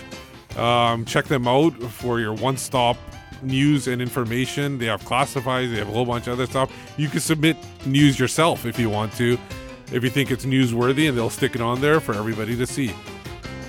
So, Tell me what you've been uh, finding on the site there this week, Steve. one of the biggest uh, stories um, that we talked about in previous weeks uh, was the the Sierra Leone Yes. Um, issue, and that was a pretty uh, big thing where uh, Sierra Leone has now their has had the games canceled. Um, They're home and away with Ghana. Exactly, and they're they're not sure if these games are even going to be made up. They might actually just kick Sierra Leone out of the the, the qualifying for the the African Cup. Yeah. They've canceled back to back qualifiers against Ghana.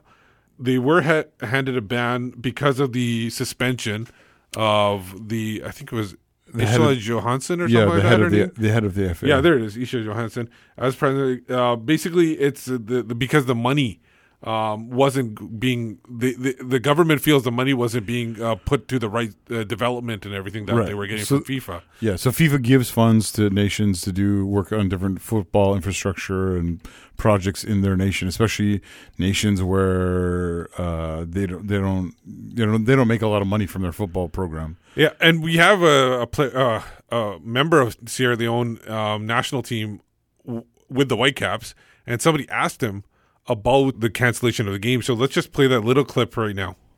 Ah, s- saved my legs, save my legs, save me all the travels because it's not easy to go all the way there to play those games. Uh, there's a lot more, you know, that obviously I want to say about how everything's going on in Sierra Leone, but you know, it's hard. It's hard. It's it's not about me anymore. It's not about if I can play for the country another another game. It's about you know the future of the country, the the thousands of players, young kids that want to be professional, you know, soccer player like I am, and you know, most of their career has been ruined for the past I don't know what four or five years. So you know, there's a good thing about the suspension, but we just hope that uh, that suspension leads into something you know better for the country.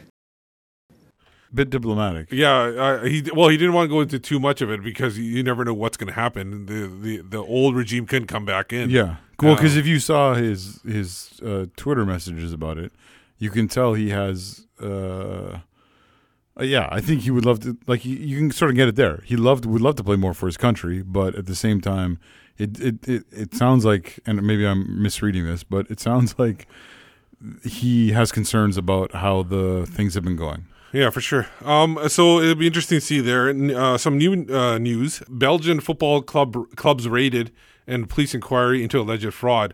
Um, basically, agents, referees, and officials from top clubs, including Anderlecht, Club Bruges, and Standard Liège, are being investigated into alleged fraud involving the transfer of players. Don't know exactly where those players. You mentioned it might be Africa. Well, that a lot of this stuff is going on from. Yeah, for the last decade or two, like uh, Belgium has been uh, one of the first landing points for uh, players coming out of Africa. Like Mustapha Jarju would be one. Sure, Oh. that is an example. You you are correct, but no. So uh, yeah, because of their obviously their country's connection to Africa. Uh, uh, uh, French is one of the languages spoken in Belgium, which is helpful. And, Yeah. but but so I don't know the details of this, but it is not surprising to me that there are some concerns being raised. Uh, it was interesting that the, you, you mentioned that the agents are involved. So whether those are agents who are directly like tied to clubs, like you know we've been talking about in Vancouver, or these are agents just kind of within the country, uh, it's interesting that they're being in, maybe involved in this as well. the, the investigation actually began last year, and they are going to be focusing on uh, suspicious financial transactions uh, during the 2017-2018 season. So it's obviously something there going on. Yeah. Oh, FIFA is uh, not done talk about uh, talking about Sierra Leone. They are now threatening to suspend Peru if a certain law is changed. Um, they're basically uh, the country's Congress is looking to change a law that's going to affect the uh, statutes uh, uh, concerning the Peruvian Football Federation. The the law in question is actually seems like a reasonable one. Basically, they don't want the the state to oversee the finances of the federation, not affect the finances, just oversee it. They just don't want any checks and balances there, which sounds to me as being very suspicious that they don't even want anybody looking into it at all. Uh, It seems, uh, you know, what FIFA would do if there was something wrong with the finances. And some news from Australia: Usain Bolt, uh, the world's fastest man, scored two goals uh, in his first start for Central Coast. They were playing a regional all-star team in a friendly. A friendly, yeah. yeah. Uh, first goal, you saw that one. Yeah, yeah. It was a it was a nice strike. Obviously, he was on a He was- partial he was- break. Yeah, he was breaking away from the defender. L- looked like it was his left foot that he scored with. I don't Yeah. know if he's left footed or not, but you, the the great thing was just like the joy. Yeah. like you could just tell how. and he had the pose and everything like that. His Yeah, typical pose. yeah. Uh, the second goal, um, he basically it was just a mishap from between the defender and the goalkeeper. They definitely looked like a regional. Was it his right team. foot or left foot? Do you remember? I know it was just a tap in from Oh. like it was Octavio Rivero special. Oh, okay. So it wasn't that bad. Hey, they Uh, all count, Steve. They all count. Uh, North American soccer news: uh, Penn FC uh, is going to be joining USL League One in 2020. They're formerly the Harrisburg City Islanders. Uh, they're not going to be participating in 2019 as they're looking for a new soccer-specific stadiums by 2020. I, I really hope things work out. There's been a number of uh, previous uh, Vancouver Whitecaps who've had stops there. I think at the end of their career, or, or sorry, uh, along their the journey of their career, and kind of Harrisburg has been kind of like in USL for a long, long time. yeah, so, they're, they're one of the, the. I think they were saying they're one of the original teams. If not, I could be wrong about yeah. that. I saw so. I just I just hope that their th- this hiatus doesn't turn into anything more than a year. Yeah, and, and I think it's got to do with a lot uh, the way USL is uh, setting up their leagues and everything like that. Because I think they're oh, yeah, Division that they the need and two. certain things uh, set in order to, for them to play in that League One. Right. FC Cincinnati un- unveiled some uh, renderings of their new stadium. They're going to be. It, it's a, basically. I, sh- I sent you the picture. They look. It looks pretty spectacular. They'll all the. Uh, it's basically open in the middle. Um, it's uh, the the all the stands are covered by roof, so nobody needs to worry about getting wet. At least, uh, cold probably, but not wet. Um, No, that's huge. Like, I think the only one that I can think of that's really, I mean, Dead Bull Arena I actually think that has done this well too, but Yeah. uh, is the Bank of Calif- Bank of California Stadium in Yeah. uh, in uh, in L.A. I Yeah. think I think basically everyone's covered. But like when you when you watch the games at like uh, uh, Audi Field, Yeah. like in D.C., like I'm happy they have a new stadium. There, there there's less raccoons. I think they've they've bolted everything down now. Like Yeah, nobody's but- gonna be hit. but uh, but like you watch it. One, obviously, there's something wrong because not, there's not enough people there. But two, you're just like, why would you not put a roof over more of the stadium? Like Yeah. your fans have had to go through like terrible weather for like for so many years. I, mean, again, obviously the, the financial element and And it's hot there in the summer too, so it would, Shade. would be to get some shade Yeah. as well. Yeah, it works both ways. so this this it looks nice in Nashville. Yeah. This picture does look like Well, no, it's FC Cincinnati. sorry sorry Cincinnati Nashville Cincinnati four sides covered like looks like a proper stadium. Twenty six thousand stadium, so I think that's in the top five or something. Yeah, but that's the one thing. That's the other thing from from this uh, this article, Steve. Yeah. Does that not feel like not enough? Like they've already had friendlies and stuff where they've had thirty plus thousand. yeah, I know. That's it seems weird. So like, are they gonna in three years? Are they gonna have to expand it? Uh, how are they going to with a roof too? That's gonna be difficult Yeah. to see. And then they're gonna- looking to open this in March of twenty twenty one, so they'll have a couple years at their current stadium, I think. Uh, we talked about expansion before. Uh, St. Louis is back in the news uh, uh, for uh, getting a new franchise and stadium. They were considered front runners in 2017 until a tax uh, for a publicly funded stadium was voted down. Now it looks like the stadium is going to be privately funded by an ownership group that includes the family behind Enterprise Car Rental. So I guess they will be the official car rental company of MLS once that happens too. So uh, yeah, the looks like St. Louis is kind of back. We talked about them before, but the uh, looks like they're back into the thing.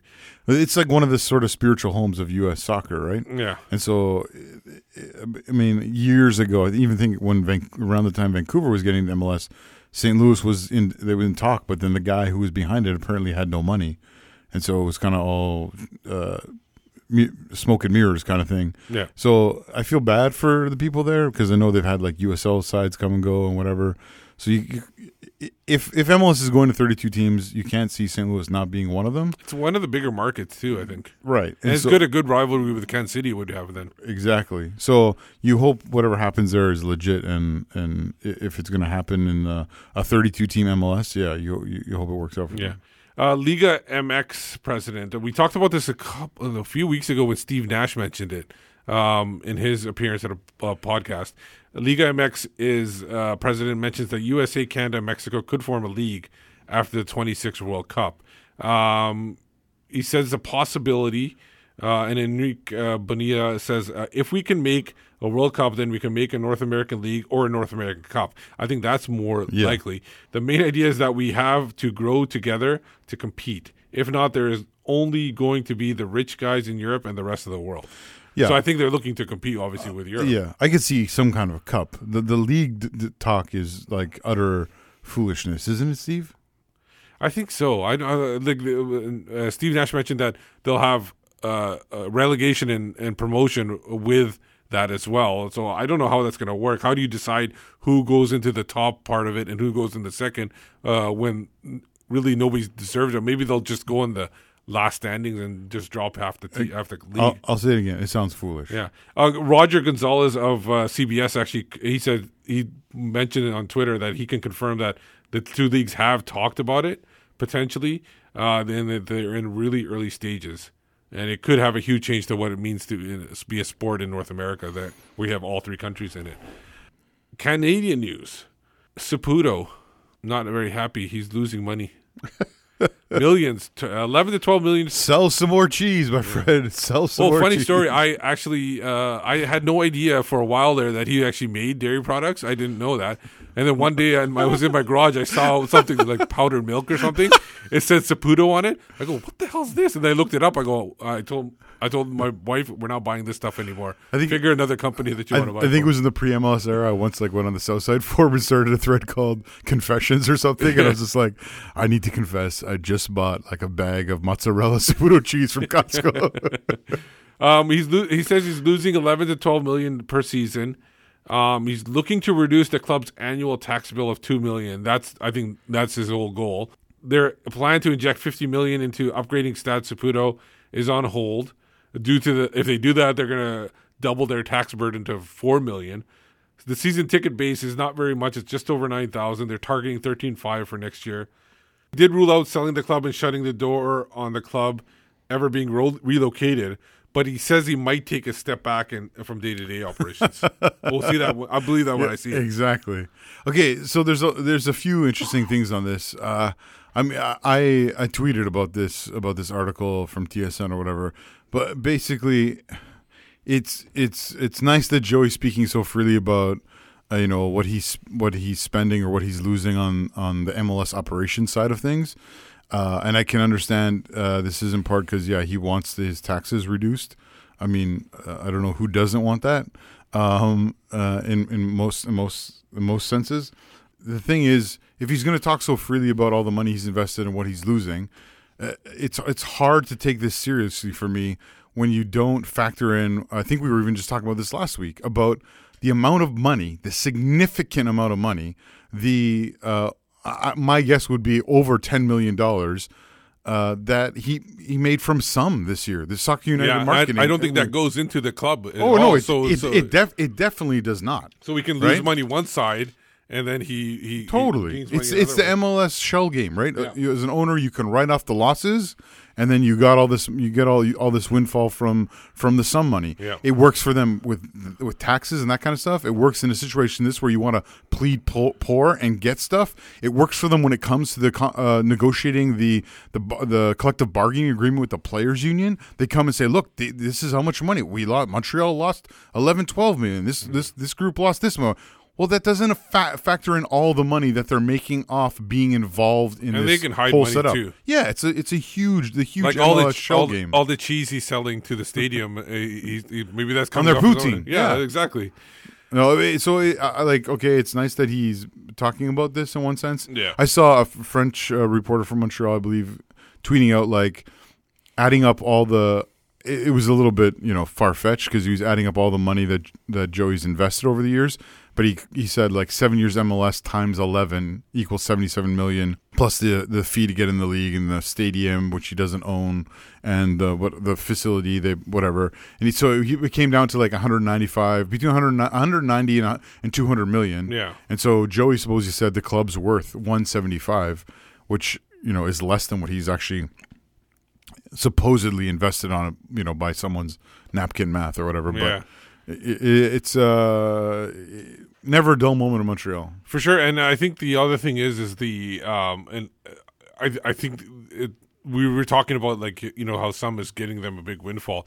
Can you imagine what is going to happen in 2026? Um, Oh, he yeah. they're because SUM is going to be uh, selling all the rights uh, for that um you know the World Cup and everything, so they're that windfall is going to go to the MLS owners part part of that. So that's that's a big win. the- He's not going anywhere right now at this point. Yeah. He's he, he'll take the loss for that and, and so as much as i'll speak negatively about mls and SUM and how they've done it Yeah. these are all learning things for the canadian premier league Yeah, Be- where they the, the reason the reason they've set up straightforward with it. right but the reason they set up canadian soccer business is not is not a mistake or not a just a oh mls did something like this we should do no they they've said look this is how you don't lose your shirt but they've also they claim the people I've talked to in the CPL they claim that they also realize the the errors that the league has made with SUM, and so you hope that they don't repeat some of those. And and the lack of transparency, I think, it has to be one of them. Um, uh, and more news. Uh, actually, this is uh, uh, concerning Alphonso Davies, like we talked before. Um, uh, the Bundesliga website had a had a profile piece on uh, six new uh, players that are kind of being the next wave for Bayern Munich. Youth players within Bayern, yeah. Yeah, and so number one listed there was Alphonso. Uh, they had a quick um rundown on his uh, skills: lightning quick, uh, not afraid to stand up to a fullback with his fancy footwork, uh, play a dangerous cross or cut inside and pull the trigger. Sound familiar? Who who are they talking about? Do you, uh, was is it Ro- Arjen Robben that they're talking about? When they because he said sound familiar question mark, but they never mentioned who they're talking about. Well, it's, Is it it's ro- Robben? it's robbery. Yeah. right? It's, it's, oh, it's Ribery. It's both of them. Oh yeah, okay. Yeah. So they're both kind of like that. Um, they also mentioned they're going to be filling a space on the left wing where fans have already witnessed tinkering So- between sorry. Ribery, Gnabry, and and uh, Rodriguez, and he's equally able to play the right flank. So Robben is a possibility to. He, So just too. to clarify, the cut inside and take a shot that is more speaking about Robben than Oh, okay. Ribery, but still, Yeah. they- yeah. So what do you think about that? Like, uh, is it accurate the way they're describing it, and what is uh, you know where he would fit in in the team? Yeah, except for I don't know why. And I know this is from Bundesliga.com or whatever, but uh, I don't know why they're talking about uh, James Rodriguez as a wide player because he's not a wide player. At Well, he all. he not, but he probably filled in or something. They're probably yeah, figuring he has. about- Yeah, they have. That's used, what they're saying. They have used him here there this year, but it's not like that's the ideal. He's not. A, it totally changes how you play because he is not a winger. Yeah. Um, but yeah, I mean the yeah. The, King I mean, Bayern has before without Davies. They're currently in the first team. They have four wingers. They have uh, Franck Ribery, Arjen Robben, who are both kind of. This could be their last year. Yeah. they're both uh, well into their thirties. Uh, then they have Kingsley Coman, the Frenchman, uh, who's right-footed, and Serge, Serge Gnabry, the German international, who's also right-footed. Uh, Coman is injured, Yeah. and he's going to be out for quite Like a while, lengthy period? Yeah, and so um, it'll it'll be interesting what we'll see what happens. The other thing I was telling you about this, Steve, but the the other thing is with uh, Alphonso having played left so much left back for Vancouver, having played there for the national team uh, in the the last game against the U.S. Virgin Islands, one of the Virgin Islands, One of them, yeah. Um, he uh, Bayern has been really short at fullback. They sold. They, I told you we talked about it before. They sold their backup left back a while ago. Yeah. and basically they have uh, Joshua Kimmich uh, at at right back. And they have David Alaba playing left back, although he can play many positions. player, yeah. And then they have Rafinha, this Brazilian guy who's right footed, naturally right back. He is their fullback backup for both sides. Both sides. okay. And so Rafinha went down injured, and he's been recovering. And uh, Alaba pulled a hamstring. I think his right hamstring. He's left footed, but pulled his right hamstring, and he just a day or two ago just started back into uh, running on the pitch and whatever. So for the next game on the twentieth, it sounds like Rafinha is going to be fit enough to play at left back. And Alaba will either be a sub like a backup on the bench or he should be ready to go for the the next game after that. Yeah. But so I could as mu- as like I said I think a week or two ago on the show, as much as I was hoping and and planning for Davies never to play left back for Bayern, it feels more and more like he could see some see, See some time there. yeah. Yeah. Um, if you the cool thing is if you go read if you go read the art, the article Yeah. um, of the six other players, I think half of them are defensive, half of them are attacking. Exactly. and you see a mix of There, there is a couple. There was a at least one other fullback in that list too. Yeah, and if you if you, the other thing that's interesting, if you look, is you see a mix of like you got Alphonso Davies. There's a South Korean in there. You see the mix of Bayern bringing in young talented players. Yeah. To, to bring through, and you see some of their own guys that, that are coming through, and it's exciting for them that there's a couple center backs in there because they're amazing world class center backs. Definitely seem to be near near or past their their you know sell by date, and so it's going to be interesting to see what happens for them long term. Um, so last bit of news here. Um, obviously TFC were eliminated from the playoffs last week. Another What? Another uh, Canadian team was eliminated this week. Was the Ottawa Fury. Uh, they finished in tenth spot in their conference. That that that wasn't the big news. The big news was uh, uh, there was a tweet by Pete Chad that mentioned that. Um, oh yeah, the the, the Concacaf uh, might not sanction them for U, USL next year, and I was actually struck by that because I was going. I thought it was CSA that would sanction them. I looked it into I looked into it and talked to somebody in the East Coast about this, and they mentioned to me that it's actually Concacaf because it's a Canadian team in the US League, uh, so it's in their jurisdiction. Right, but also the F the, the local FA has to uh, plays a role as well. Yes. So you're right. In one sense, if uh, if like Ottawa has a pre agreement with the CSA, Yeah.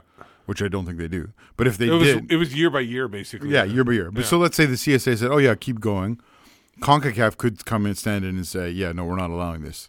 Which I think would be similar to you know what would, what could happen in like in UEFA if they ever felt like, "Oh yeah, Cardiff, you know, you you got to play in Wales or whatever." Like technically, I think they could say what happens, right? Yeah, and then the thing is, the owner. Uh, sorry, the, uh, actually, just John Pugh. I I'm not sure if he's the owner, but he's on the uh, board, and he's the president of the Fury. But he's also on the Canada Soccer Board as well. Yes. and I it, basically uh, the person I talked to said that it doesn't look good because it it, it seems like he, they're getting wrong information from the CSA. Um, like it's kind of being led the wrong way, and he might not be able to have a team next year. And then what is going to happen at that point? Are they going to crawl back to the CPL? Will the CPL take him at that point? Like what's going on? I- it's really in flux at this point. I haven't heard anything else about uh, th- those potential other sites in cities, communities in Canada for the CPL for 2019. Yeah. I, I, I just know that the bridges in Ottawa, I don't know if they're burned, but there's obviously a lot of damage there. And then they will will they bring new investors to put a different team in there? Oh yeah, that could totally happen. Yeah, I, I don't, I don't. I don't think for necessarily 2019. Yeah. but oh yeah, the, like Ottawa, Ottawa, well, the actions Ottawa Fury took, Yeah. could see them not be. A, there could be another uh, Canadian Premier League side in or, or around the Ottawa area that is not the, anything to do with the Fury. Yeah. And uh, and then that would be a different kind of. It would be like the OKC soccer wars, you know, or Yeah. uh, Oklahoma where you had the Energy and the Rayo OKC, like Yeah, exactly. Yeah, competing, be- it'd- competing, in the enterprises. same the same city. Yeah. or in the same in, area, in different leagues, but same city. Yeah. Um, so that's the BC Soccer Web headlines. Uh, Thanks, Bill. Bro, yeah, thanks, Bill. It was much easier this week finding all the information. Um, so check them out on BC Soccer Web if you're looking for news. Um, anything else you wanted to bring up? I just yeah. Before we go, I just want to say uh, thanks uh, to friend of the show. Well, just he's a, he's a friend of a friend of ours. Yeah, a friend of ours. Um, uh, Will Will Silver. He was just over on a trip uh, in the UK celebrating a, a milestone in his life, and uh, uh, uh, went and watched his. Uh, he's a Magpie, so watched, watched his Newcastle United. Um, I'm pretty sure. Yeah, I think yeah they lost when he was there. he was there. I watched some other football though too.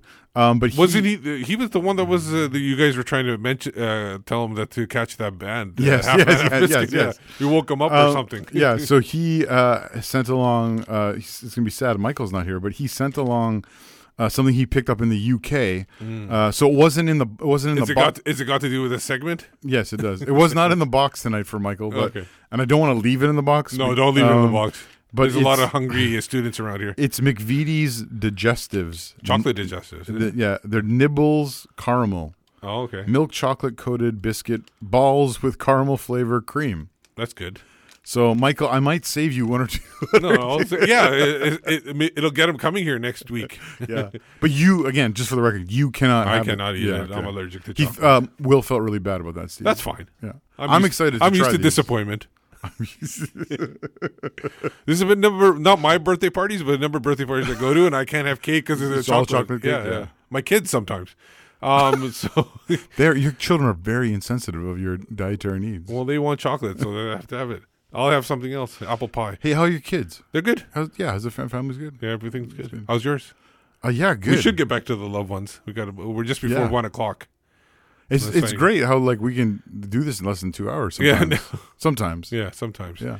Uh, Zach, where can we find you online? For me, it's at Zachary AM on Twitter. I'm a part of the Movement Curva Collective. And you can find me on Twitter at WhitecapsBeat, and you can find Michael at AFTN Canada, and all this stuff on AFTN.ca. So, in the meantime, and in between time, that's another episode of the AFTN Soccer Show. Join us next week. Goodbye.